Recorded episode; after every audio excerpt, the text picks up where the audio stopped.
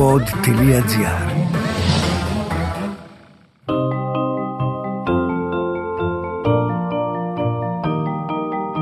Τι κάνουν οι συγγραφείς όταν δεν γράφουν βιβλία, πού συναντούν τους ήρωές τους; Ο Βενιαμίν Φραγκλίνος είχε πει πως ο συγγραφέας είτε γράφει κάτι που αξίζει να διαβαστεί, είτε κάνει κάτι που αξίζει να γραφτεί. Ας ανακαλύψουμε μαζί τον άνθρωπο πίσω από το βιβλίο στο podcast «Συγγραφής εκτός βιβλίων» με την Κυριακή Μπεϊόγλου.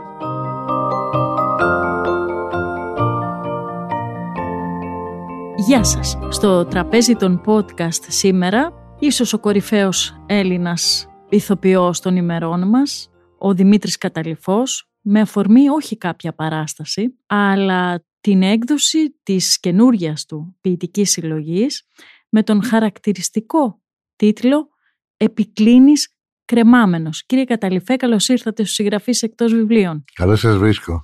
Τι τίτλος είναι αυτός; Τον σκέφτηκα αρκετά, ομολογώ. Αυτό γεννήθηκε το 2023, η κλίνη δηλαδή, το θέμα της κλίνης, το κρεβάτι, επειδή είναι ένας έπιπλος, το πούμε ένας χώρος, ο οποίος είναι πολύ σημαντικός ε, για τη ζωή μας, από τότε που γεννιόμαστε μέχρι που φεύγουμε, πάντα υπάρχει αυτή η θέση, ε, η επικλινής, η κλίνη, το κρεβάτι, η κούνια, η παιδική, ε, αργότερα το φέρετρο, το ερωτικό κρεβάτι, δηλαδή η κλίνη με διάφορες μορφές. Τώρα το πώς ξεκίνησε αυτό, αυτή η συλλογή ξεκίνησε από μια εμπειρία που έζησα το 2021 έπρεπε να κάνω μια εγχείρηση στο λαιμό διότι είχα ένα μόρφωμα το οποίο μου στέρισε από εκεί και έπειτα μάλιστα το να καπνίζω που εγώ ήμουν ένας φοβερός καπνιστής. Και μετά από τότε έπαψα να καπνίζω. Το βράδυ λοιπόν αυτό το πρώτο βράδυ στο νοσοκομείο ήταν στο διπλανό κρεβάτι ένας άγνωστος άνθρωπος ε, και μας χώριζε ένα παραβάν όπου μέσα στη νύχτα ε, εγώ είχα κάνει εγχείρηση, ο άνθρωπος αυτός είχε έρθει για μια θεραπεία και ήμασταν δύο άνθρωποι οι οποίοι μέσα στη νύχτα χωρίς καν να βλεπόμαστε αρχίζαμε να μιλάμε για τη ζωή μας, για τους φόβους μας, για αυτό που είχαμε ζήσει, για το τι επρόκειτο να γίνει στο μέλλον και ξαφνικά αισθάνθηκα έτσι μέσα στη νύχτα σε αυτό το φωτισμό του νοσοκομείου ότι ήμασταν κρεμασμένοι μέσα στο σύμπαν, δύο άνθρωποι ξαπλωμένοι σε ένα κρεβάτι ο καθένας, σε μια κλίνη δηλαδή, ε, εντελώς ξεκρέμαστοι και ε, ένιωσα έτσι μια αίσθηση για το ότι είναι εν τέλει η ζωή, ότι είμαστε πεταμένοι μέσα στο σύμπαν, πολύ συχνά σε μια κλίνη και από εκεί μου γεννήθηκε το επικλίνης κρεμάμενος, δηλαδή αυτό το ξεκρέμαστο, το μετέωρο, το που δεν ξέρεις τι θα σου συμβεί, ε, που πρέπει να αντιμετωπίσεις πάρα πολλές δυσκολίες και επιπλέον η επικοινωνία με έναν άλλον άνθρωπο που είναι και αυτό σε μια ίδια μοίρα με σένα. Δηλαδή όλα αυτά τα θέματα ε, εκείνο το βράδυ, εκείνη τη νύχτα μάλλον μέχρι να ξημερώσει με έναν τρόπο περάσανε μέσα από το μυαλό μου και νομίζω ότι αυτή ήταν η βασική αφορμή για αυτή τη συλλογή. Το κρεβάτι. Μεγάλη υπόθεση. Οι άνθρωποι που έχουν θλίψει, οι πολλοί άνθρωποι στην εποχή μας, το θεωρούν το προσωπικό τους νησί. Το κρεβάτι. Εκεί που προσπαθούν να ξεπεράσουν αυτά που σκέφτονται και τα μεγάλα προβλήματα. Θα ήθελα να διαβάσουμε έτσι στα βαθιά να πάμε από την αρχή το αντίστοιχο ποίημα ναι, το πρώτο ποίημα αυτής της συλλογής λέγεται και πραγματικά ο τίτλος βγήκε από αυτό σαν να είναι ας πούμε ένα πέλαγος στη ζωή μας και ότι το κρεβάτι είναι ένας χώρος όπου μπορεί κάποιος ας πούμε να κουκουλωθεί που λέμε με τα σκεπάσματα και να δει πώς θα πάρει δύναμη, πώς θα τα βγάλει πέρα την επομένη. Δηλαδή είναι η σχεδία. Οπότε θα ξεκινήσουμε ναι, με αυτό το ποίημα. Και είναι και το, και το πρώτο της συλλογής. Σχεδία. Οι νύχτες από εκεί και πέρα τεμαχίζονταν. Μεγάλα κομμάτια, μικρά κομμάτια, κουρέλια, ξέφτια. Ορθάνυχτα μάτια, κλειστά μάτια, μάτια μισόκλειστα. Σηκώνεται και περπατάει στα σκοτεινά. Επιστρέφει και πέφτει στα χρόνια. Άλλοτε επιπλέουν οι ζωντανοί άλλοτε οι πεθαμένοι. Έρχονται κατά κύματα. Το κρεβάτι μια σχεδία εν ώψη τρικυμίας που επέρχεται. Αυτός πάντα πνίγεται στο τέλος. Αυτός πάντα πνίγεται στο τέλος. Ε, έχω διαβάσει κάποια πράγματα που έχουν γραφτεί για αυτό το βιβλίο, πέρα από τη πολύ δική μου προσωπική άποψη. Κάποιοι είπαν, μίλησαν για το βιβλίο «Την ποιητική συλλογή των ιτημένων». Την ε, υιοθετείτε αυτήν την ε, άποψη. Ναι, με την έννοια ότι όταν κανείς μεγαλώνει, γιατί για μένα ο χρόνος από το 17 και έπειτα ας πούμε, που έμεινα τελείως ορφανός, έχασα τη μητέρα μου δηλαδή τότε, ξαφνικά και ήμουνα και περίπου 65 ετών τότε, ξαφνικά άρχισα να αντιλαμβάνομαι το χρόνο πια σαν, ε, πώς να το πούμε, σαν μια απειλή ε, σαν έναν εχθρό ε, όπου μοιραία σε υποβιβάζει στη θέση του ιτημένου.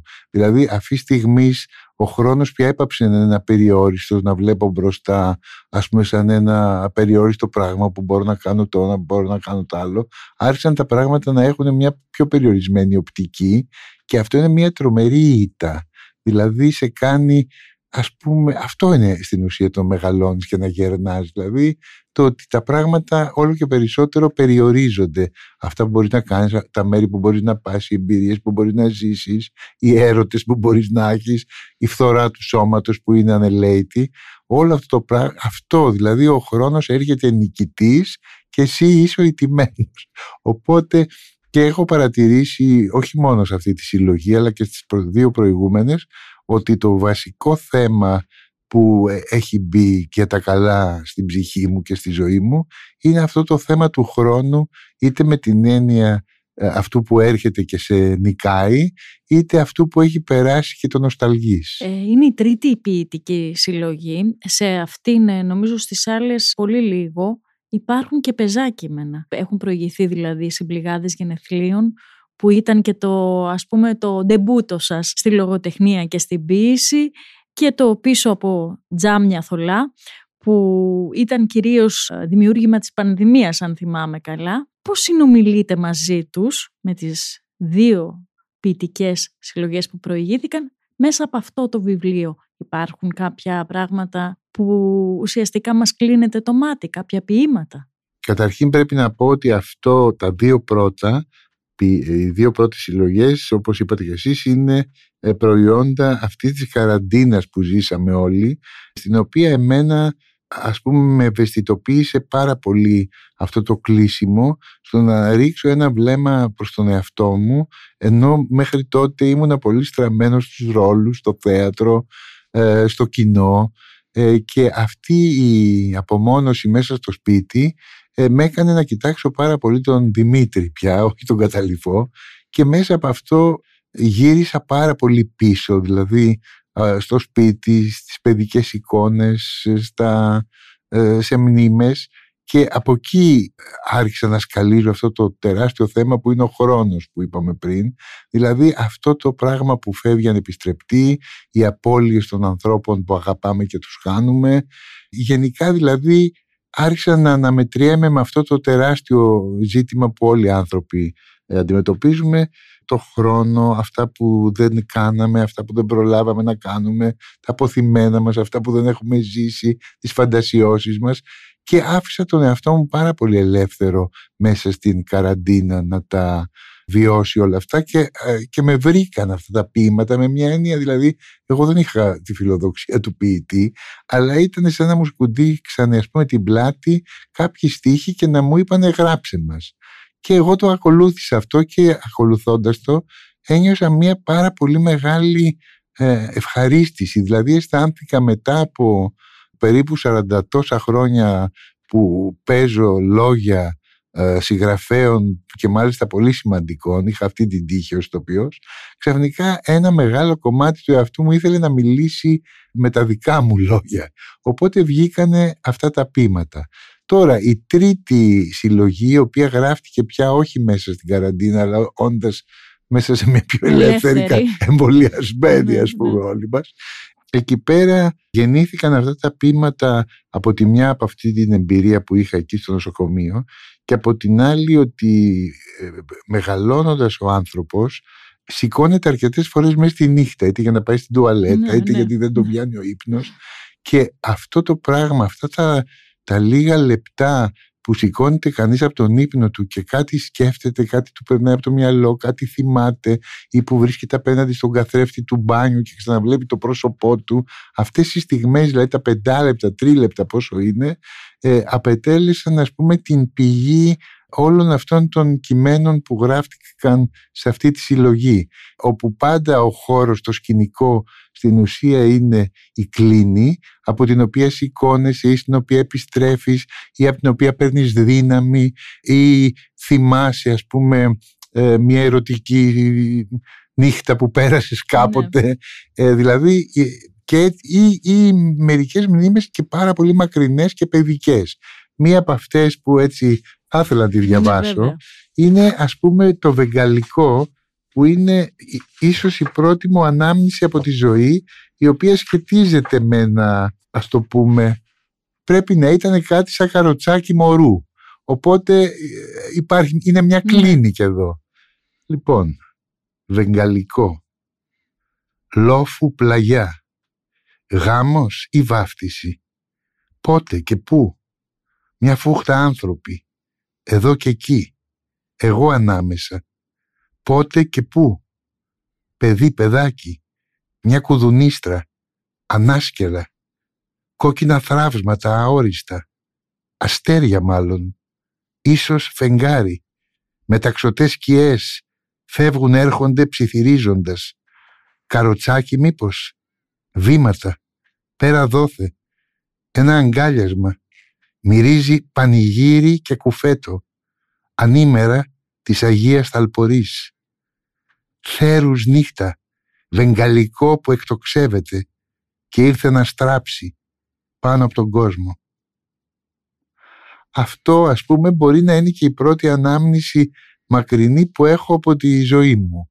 Και είναι μάλλον αυτό που γράφω ένα χαροτσάκι σε κάποιο λόφο που θυμάμαι έτσι κάτι κοκκινοπό, ανθρώπους, ψιθύρους και βγήκε ξέρω εγώ αυτό το ποίημα ε, με την κλίνη με αυτή την έννοια. Ε, νομίζω ότι όλοι οι άνθρωποι έχουμε ένα καροτσάκι πίσω μας ως κοινό βίωμα, έτσι και το ποίημα γίνεται οικουμενικό, yeah, μας περιέχει όλους.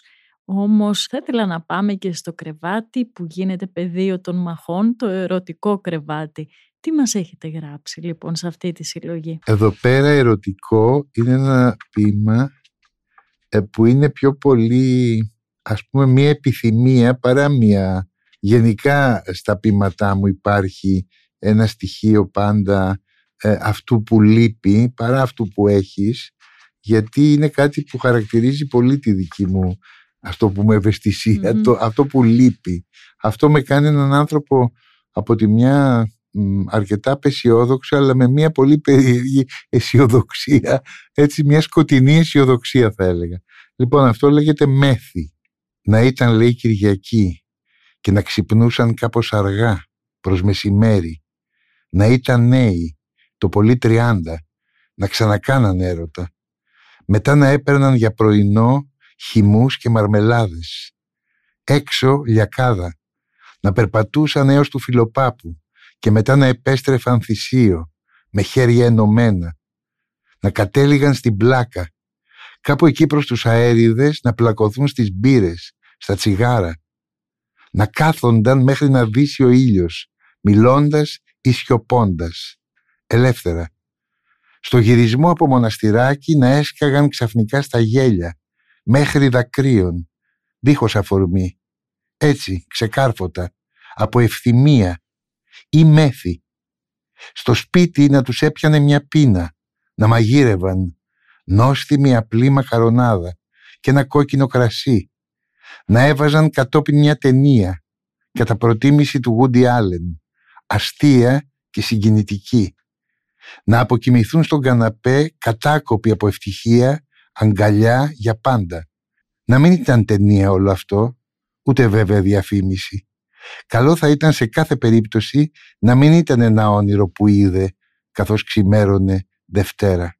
Αυτό ομολογώ ότι το λέω και έτσι και δημοσίως είναι από τα αγαπημένα μου ποίηματα ναι. της συλλογής. Βλέπω ότι είναι η ιδέα μου, είναι τουλάχιστον αυτό που προσλαμβάνω εγώ, ότι έχει μια κινηματογραφικότητα η ποίησή σας. Έχει γίνει λίγο ηθοποιός ένας σκηνοθέτης ποιητής; Σίγουρα και μάλιστα επειδή πραγματικά είμαι πολύ πρωτοεμφανιζόμενος ας πούμε στην ποίηση ε, πραγματικά βλέπω ότι οι καταβολές μας από το θέατρο ή από τον κινηματογράφο κυρίως ως θεατής γιατί μου αρέσει πάρα πολύ να βλέπω κινηματογράφο γενικά οι εικόνες είναι κάτι που με πάει μόνο του ας πούμε ότι γράφω βλέποντας εικόνες. Και ε, μέσα από αυτό σκέφτηκα ότι και αυτός που γράφει ποίηματα με, με μια έννοια είναι ένας ε, σκηνοθέτης, δηλαδή φτιάχνει το χώρο, φτιάχνει τον φωτισμό, φτιάχνει τα πρόσωπα. Και τα φτιάχνει... κάνει όλα μόνος ναι, του. Αυτό είναι το, υπέροχο. Η εκδίκηση λοιπόν. και αυτή είναι και τεράστια διαφορά ας πούμε από το θέατρο που είναι μια πραγματικά πολύ συλλογική τέχνη ότι ο, ο ποιητής έχει αυτό το προσόν ας πούμε, του φωτιστή, του σκηνοθέτη, του ηθοποιού, του συγγραφέα, του ζωγράφου ε, του κινηματογραφιστή, του μουσικού. Ε, είναι μια σύνθεση από όλα αυτά το να γράψει ένα ποίημα γιατί εκτός από τις εικόνες είναι και οι λέξεις, είναι και οι ρυθμοί. Ε, δηλαδή αυτά τα λέω με την έννοια όταν διαβάζω κι εγώ ένα ποίημα αλλά όταν μου αρέσει κάτι που γράφω συνήθως ας πούμε περιλαμβάνει σίγουρα εικόνες. Το γύρασμα του σώματος πληγεί από φρικτό μαχαίρι έγραψε ο Κωνσταντίνος Καβάφης. Σας απασχολεί αυτό το θέμα του γερασμένου σώματος και σας σε αυτή τη συλλογή. Πώς το αντιμετωπίσατε ποιητικά, ποιο ποίημα έχετε γράψει που περιέχεται σε αυτή τη συλλογή; Ναι, είναι το ποίημα «Η αυτολύπηση» που θα το διαβάσω, αλλά πριν το διαβάσω θέλω να πω ότι επειδή ο Καβάφης ήταν, είναι και θα είναι ο, ο αγαπημένος μου ποιητής, ο οποίος είναι πραγματικά νομίζω αν όχι από τους μεγαλύτερους, ε, αν όχι ο μεγαλύτερος από τους μεγαλύτερους ποιητές που έχουν υπάρξει. Και επειδή έχω μια μεγάλη ας το πούμε αγάπη για τον Καβάφη, στη συγκεκριμένη συλλογή υπάρχουν και δύο-τρία ποίηματα που είναι, ε, έχουν στίχους από τον Καβάφη. Υπάρχει μια μεγάλη αναφορά δηλαδή, μεγάλη. Τέλος πάντων έχω κάνει ένα ομάζ ας πούμε στον Καβάφη, επειδή ακριβώς είναι ο ποιητής που, ε, πώς να το πω, με συγκινεί ε, διαχρονικά, τα διαβάζω και τα ξαναδιαβάζω τα πείματά του από τα 20 μέχρι τώρα που κοντεύω τα 70. Δηλαδή είναι ο ποιητής που θα ήθελα, αν είναι δυνατόν, αλλά τέλος πάντων, αν μου λέγανε τι θα ήθελες να γίνεις, θα ήθελα να γίνει ένας ποιητής σαν τον Καβάφη στην άλλη ζωή. Οπότε θα διαβάσω τώρα την αυτολύπηση. Αυτολύπηση. Η αυτολύπηση οξύνεται κατά τις πέντε τα χαράματα, όταν σηκώνεται να κατουρίσει η στιγμή αυτή κατέληξε επιτομή της μέρας, της ζωής του. Σκοντάφτης τις παντόφλες, ατάκτος ερημένες εκεί γύρω, πεταμένες κάλτσες μες στη σκόνη, μισοφωτισμένη κάμαρα, πιο πολύ σκοτάδι. Ένα μονό κρεβάτι αναστατωμένο, ένα θυμωμένο πλάσμα που ξυπόλει το κρυώνει. Και έπειτα το μαρτύριο του καθρέφτη. Όταν δεν βαριέται να σαπουνίσει τα χέρια και αποφασίζει να αντικρίσει το είδωλό του. Η ανελαίτη επίθεση της φθοράς θα μουρμουρήσει, αφού τελευταία όλο και συχνότερα μιλάει μόνος του, στο άδειο σπίτι ή στα φαντάσματα. Χτες θυμήθηκε εκεί που άναβε το φως του μπάνιου, εκείνο το εξοχικό, όπου του είπαν, άκου τώρα, πως είναι υπνοβάτης και τότε έμαθε πρώτη φορά ότι συμβαίνει κάτι τέτοιο, ακόμα και σε ένα μικρό παιδί, όπως εκείνο. Γελώντας, του είπαν πως τη νύχτα περπατούσε στο διάδρομο, με τα μάτια του ανοιχτά, παραμιλώντας. Τώρα δεν υπάρχει κανείς για να του πει το παραμικρό. Μόνο κάποια κάδρα κρέμονται στο διάδρομο. Δεν μιλούν και δεν γελάνε φυσικά. Μόνο σιωπούν καθώς τον βλέπουν να περνάει γερνώντας.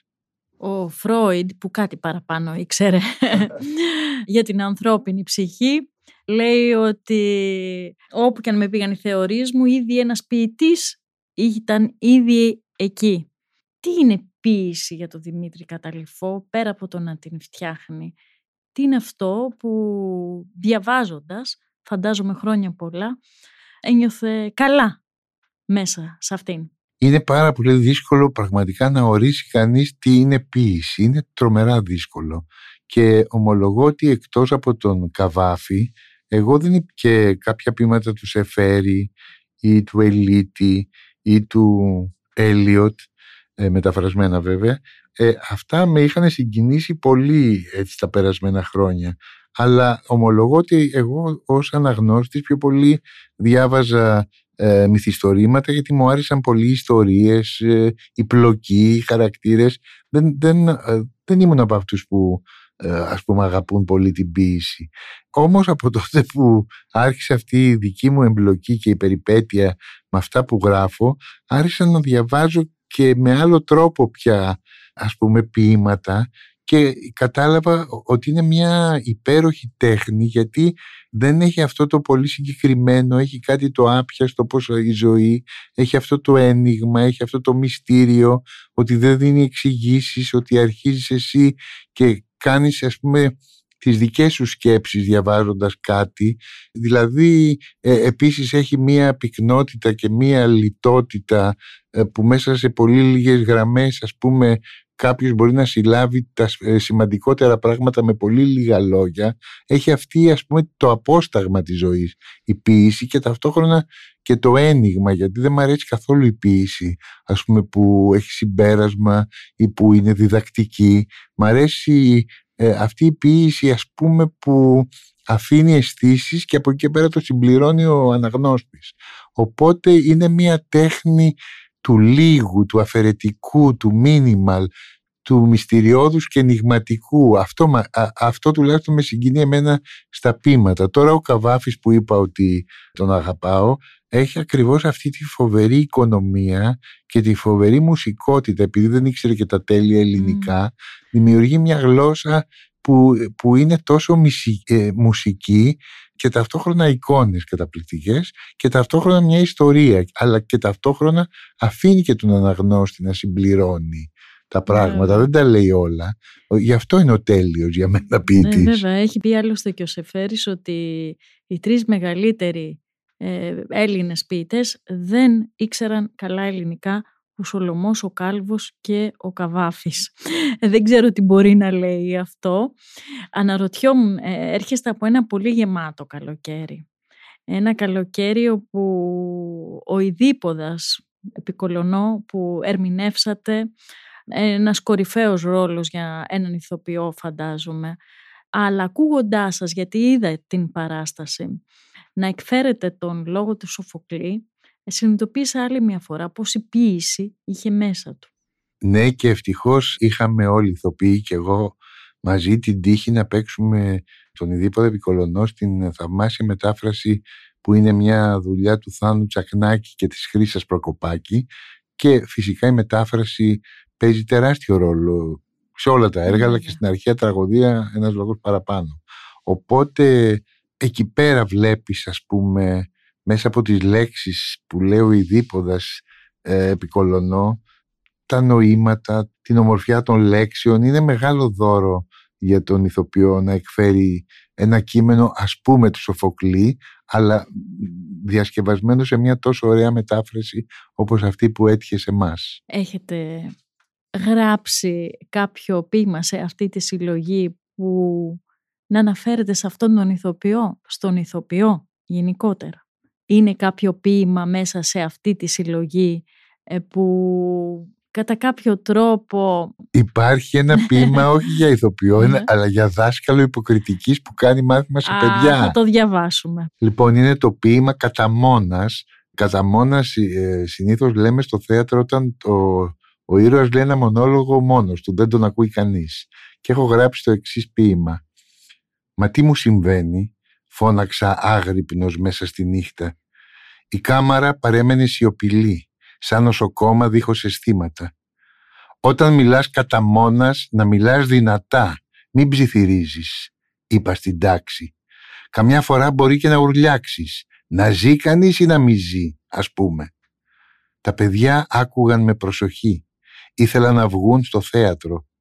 Παρίστανα το σίγουρο για χάρη του μαθήματος. Πού να με βλέπαν τώρα, να καρφώνω ερωτήσεις αναπάντητες στον τοίχο απέναντι. να καρφώνω ερωτήσεις αναπάντητες στον τοίχο απέναντι. Όπως και ο Άμλετ με μια έννοια, το να ζει ναι. κανείς να μην ζει που λέει.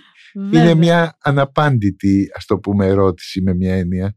Και όταν κλείσατε τη συλλογή, όταν τη στείλατε στον εκδοτικό οίκο, να πούμε ότι κυκλοφορεί από τις εκδόσεις Πατάκη και αυτή η συλλογή όπως και οι προηγούμενες, πώς νιώσατε έτσι, ολοκληρωμένος ή κάτι έμεινε απ' έξω που δεν το βάλατε; Καταρχήν πρέπει να πω ότι με την Άννα την Πατάκη έχω μία, νιώθω μία τρομερή ευγνωμοσύνη γιατί και στα τρία αυτά βιβλία ήταν τόσο γενναιόδοροι, τόσο γρήγορα είπε ότι θα εκδοθούν. Μετά ε, οι άνθρωποι από το χώρο της που συνεργάστηκαν όπως η Ελένη και Χαγιόγλου ή η κοπέλα που έκανε τα εξώφυλλα.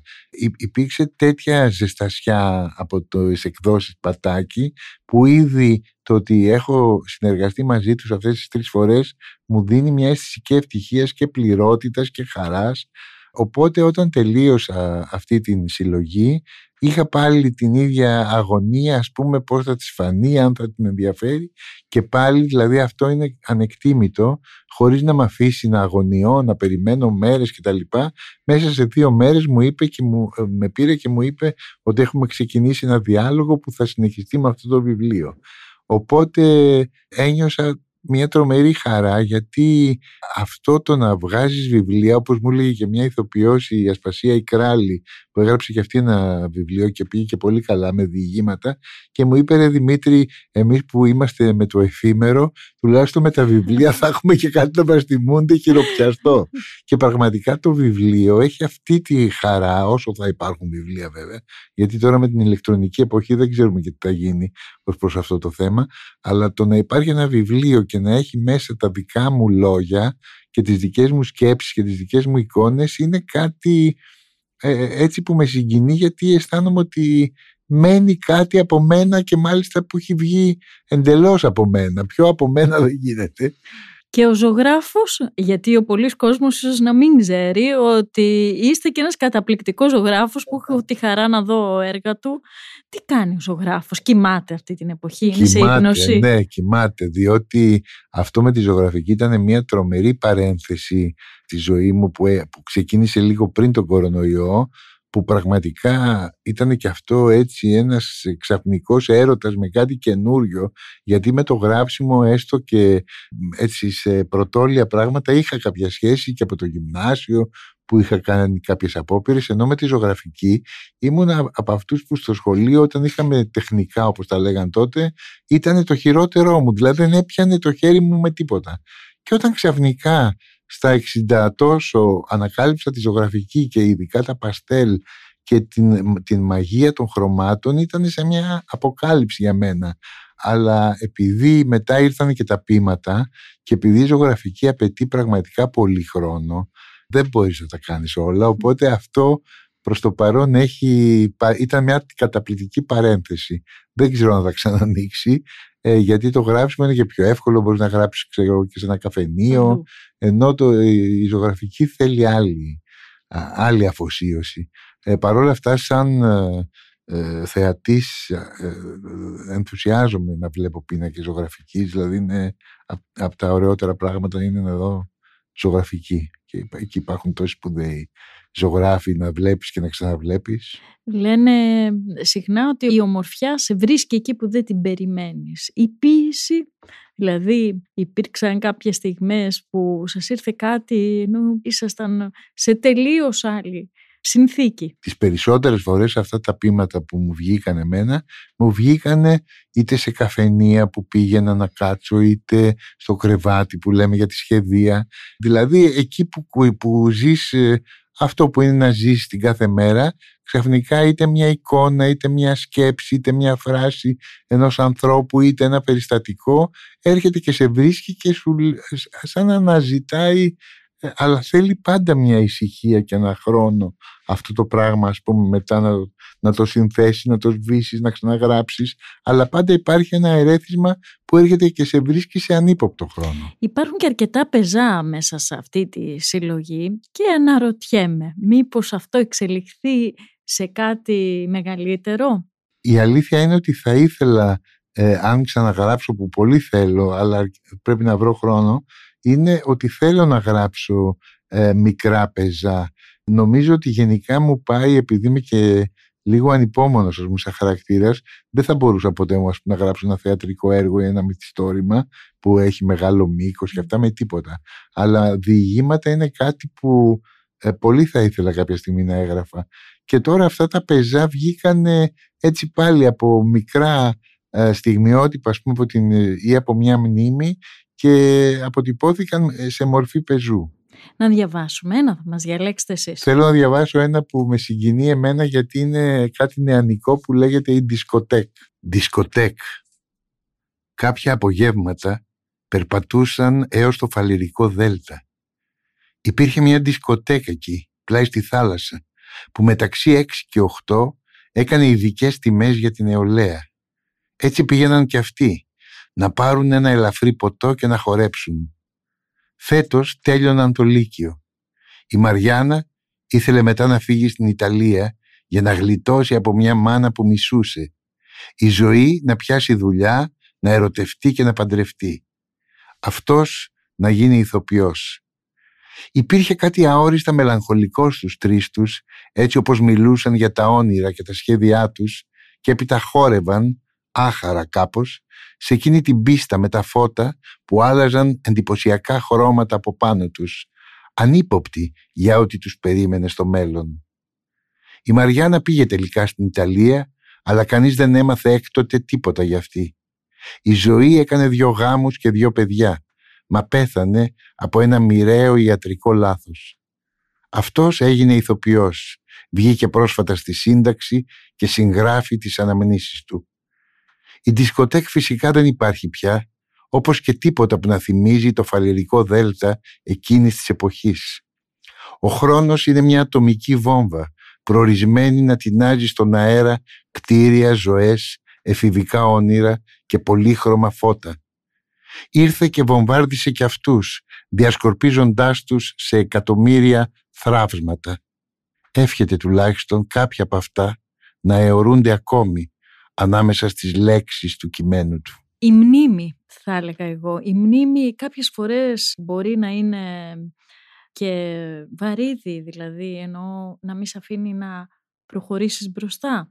Η νοσταλγία, άλλοι λένε ότι είναι και κάποιο είδους αρρώστια. Τι λέτε εσείς; Ισχύει αυτό, δηλαδή το να γυρνάς, το, λένε συνήθως ας πούμε ότι ο άνθρωπος πρέπει να κοιτάει είτε το τώρα είτε μπροστά Βέβαια υπάρχει, ε, για μένα η ανάμνηση, η μνήμη είναι πράγματα τόσο από τη μια που σε πληγώνει επειδή τελείωσε, επειδή έκλεισε τον κύκλο του κάτι, αλλά από την άλλη έχει κάτι πολύ γλυκό. Δηλαδή αυτή η επιστροφή έχει πάντα κάτι που εμένα με συγκινεί πάρα πολύ. Δηλαδή ας πούμε αυτό τώρα το συγκεκριμένο. Γράφοντάς το ξαναθυμήθηκα, δηλαδή ας πούμε ένα από τα ωραιότερα βιβλία του κόσμου που είναι το αναζητώντας το χαμένο χρόνο είναι αυτό ότι επιστρέφοντας πίσω με, με έναν τρόπο το ξαναβιώνεις αυτό που έζησες βέβαια πολύ διαφορετικά πια αλλά νομίζω ότι όπως και στον ηθοποιό έτσι και στον ποιητή και οποιονδήποτε καλλιτέχνη τα δύο σπουδαιότερα υλικά για να κάνει ό,τι κάνει είναι από τη μία η μνήμη και από την άλλη η φαντασία δηλαδή είναι ένα τόσο πολύτιμο πράγμα αυτό που έχουμε ζήσει που δεν, δεν μπορεί, δηλαδή η τέχνη το έχει απόλυτη ανάγκη. Εκεί αναπνέει η τέχνη για μένα, στη μνήμη και στη φαντασία. Επομένως δεν μπορώ να διανοηθώ να γράφω κάτι που να μην είναι και κάτι από το παρελθόν. Δηλαδή θα, μου είναι αδιανόητο κάτι τέτοιο. Μπορεί να έχει κάτι μελαγχολικό με την έννοια ότι έχει περάσει, έχει τελειώσει, κάποιος έχει πεθάνει όπως εδώ η, η φίλη η ζωή που λέει. Αλλά ας πούμε με έναν τρόπο τα πρόσωπα που φεύγουν όταν ξανα, ξαναμπαίνουν στις σελίδες ενός κειμένου είναι σαν να παραμένουν ζωντανά για μας τους που συνεχίζουμε και με έναν τέτοιο τρόπο ας πούμε είναι πολύ παρήγορο για τον άνθρωπο ότι μπορεί να μείνει ας πούμε μετά κάτι από αυτόν έστω και σε ένα κείμενο. Δηλαδή είναι μια ελπίδα αυτό ότι με έναν τρόπο δεν πεθαίνουμε και τελείως. Ο Μολιέρος έλεγε ότι ο καλός ηθοποιός είναι αυτός που δεν δείχνει ποτέ την πλάτη του στο κοινό, είναι πάντα κατά πρόσωπο με το κοινό. Ο ποιητής μας επιτρέπει λίγο παραπάνω να δούμε τι συμβαίνει πέρα από το εξωτερικό περίβλημα σε έναν άνθρωπο που είναι και ηθοποιός. ναι, τώρα εξαρτάται βέβαια και ο κάθε ε, ποιητής, τι θέλει να πει, πώς είναι ο τρόπος του κτλ. Αλλά γενικά εμένα μου αρέσει να μιλάω και με υπενιγμούς και με υπονοούμενα, να μην τα λέω όλα. Ε, να, δηλαδή, αυτό μου αρέσει πολύ και στην τέχνη γενικότερα ας πούμε να μην έχει ένα, δηλαδή να υπάρχει και ένα στοιχείο που κρατάς μυστικά δηλαδή και στους ηθοποιούς επειδή πηγαίνω και σε δραματικές σχολές και διδάσκω αυτό που λένε ο ηθοποιός τα δίνει όλα δεν μ' αρέσει σαν έκφραση. Εμένα μ' αρέσει ένας ηθοποιός να έχει και μυστικά, να, να κρατάει κάτι. Ξέρω εγώ, ας πούμε, ο Χένρι Τζέιμς, που είναι από τους πιο αγαπημένους μου συγγραφείς, ε, αφήνει πολλά υπενικτικά πράγματα και τα συμπληρώνει. ο Τσέχοφ. Ε, Επομένως, ε, δεν μ' αρέσει δηλαδή κάποιος να γδίνεται τελείως. Μ' αρέσει να υπάρχει ένα στοιχείο, ας πούμε. Ε, προσω... Ναι αυτή την εποχή που το βιβλίο έχει πάρει το δρόμο του, είναι στα χέρια των αναγνωστών. Ε, διαβάζετε φαντάζομαι κάποια πράγματα που γράφουν άλλοι για το βιβλίο και συνήθως ε, τελειώνει και η υπόθεση του συγγραφέα ή του ποιητή όταν ένα έργο πάρει το δρόμο του προς το κοινό. Ε, πώς αισθάνεστε, είχατε έτσι, σας είπε κάποιος κάτι που σας εξέπληξε; Γενικά είχα την τύχη, ενώ στο θέατρο υπάρχουν πάντα και θετικές και αρνητικές ναι. κριτικές, δεν γλιτώνουμε από αυτές.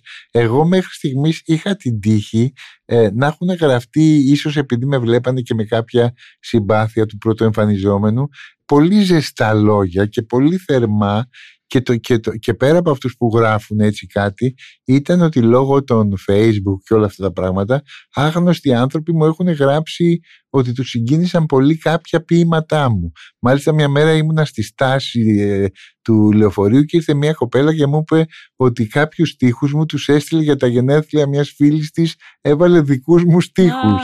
και αυτό έτσι μου κάνει τρομερή, μου δώσε τρομερή χαρά. Αλλά γενικά μπορώ να πω ότι και αυτές οι τρεις συλλογές βρήκανε ανθρώπους που, ε, που κάτι τους είπαν αυτά τα ποίηματα και για να μην λέω και ψέματα αυτό λίγο με γλύκανε γιατί πάντα ο άνθρωπος χρειάζεται ενθάρρυνση σε ό,τι αν κάνει.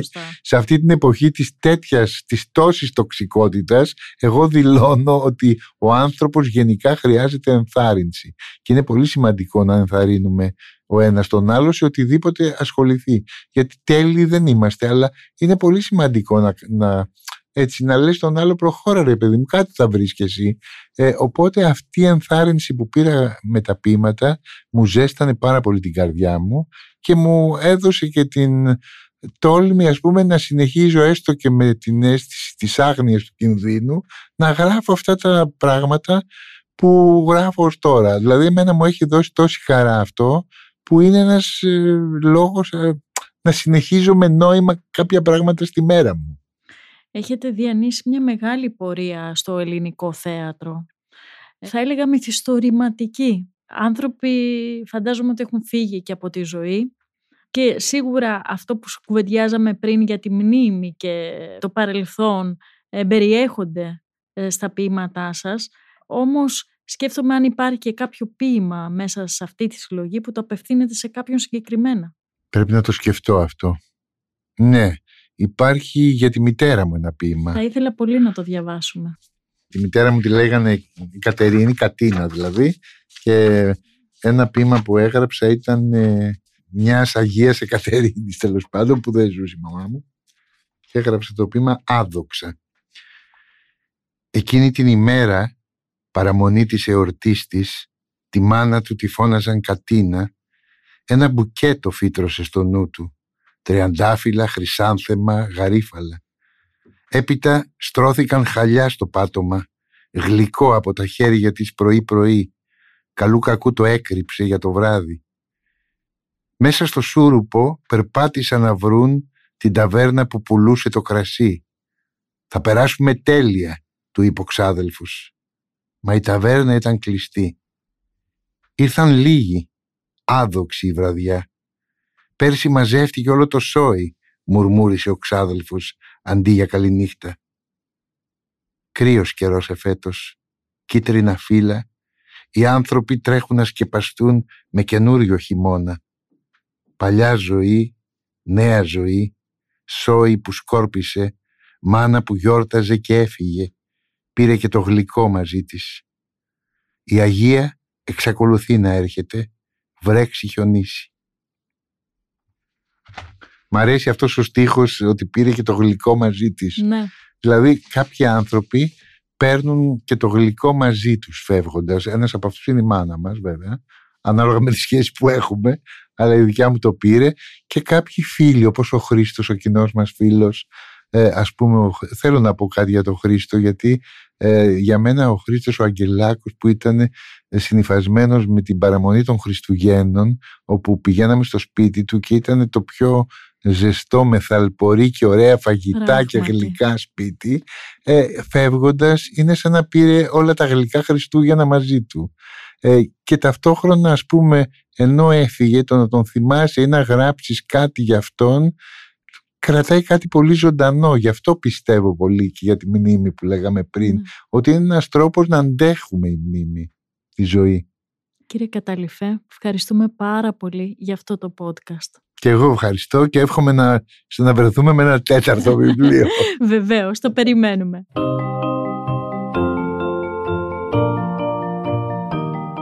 Ακούσατε το podcast «Συγγραφής εκτός βιβλίων» με την Κυριακή Μπεϊόγλου, μια παραγωγή του pod.gr. Αναζητήστε τα podcast που σας ενδιαφέρουν στο pod.gr, Spotify, Apple Podcast, Google Podcast και σε όποια άλλη εφαρμογή ακούτε podcast από το κινητό σας.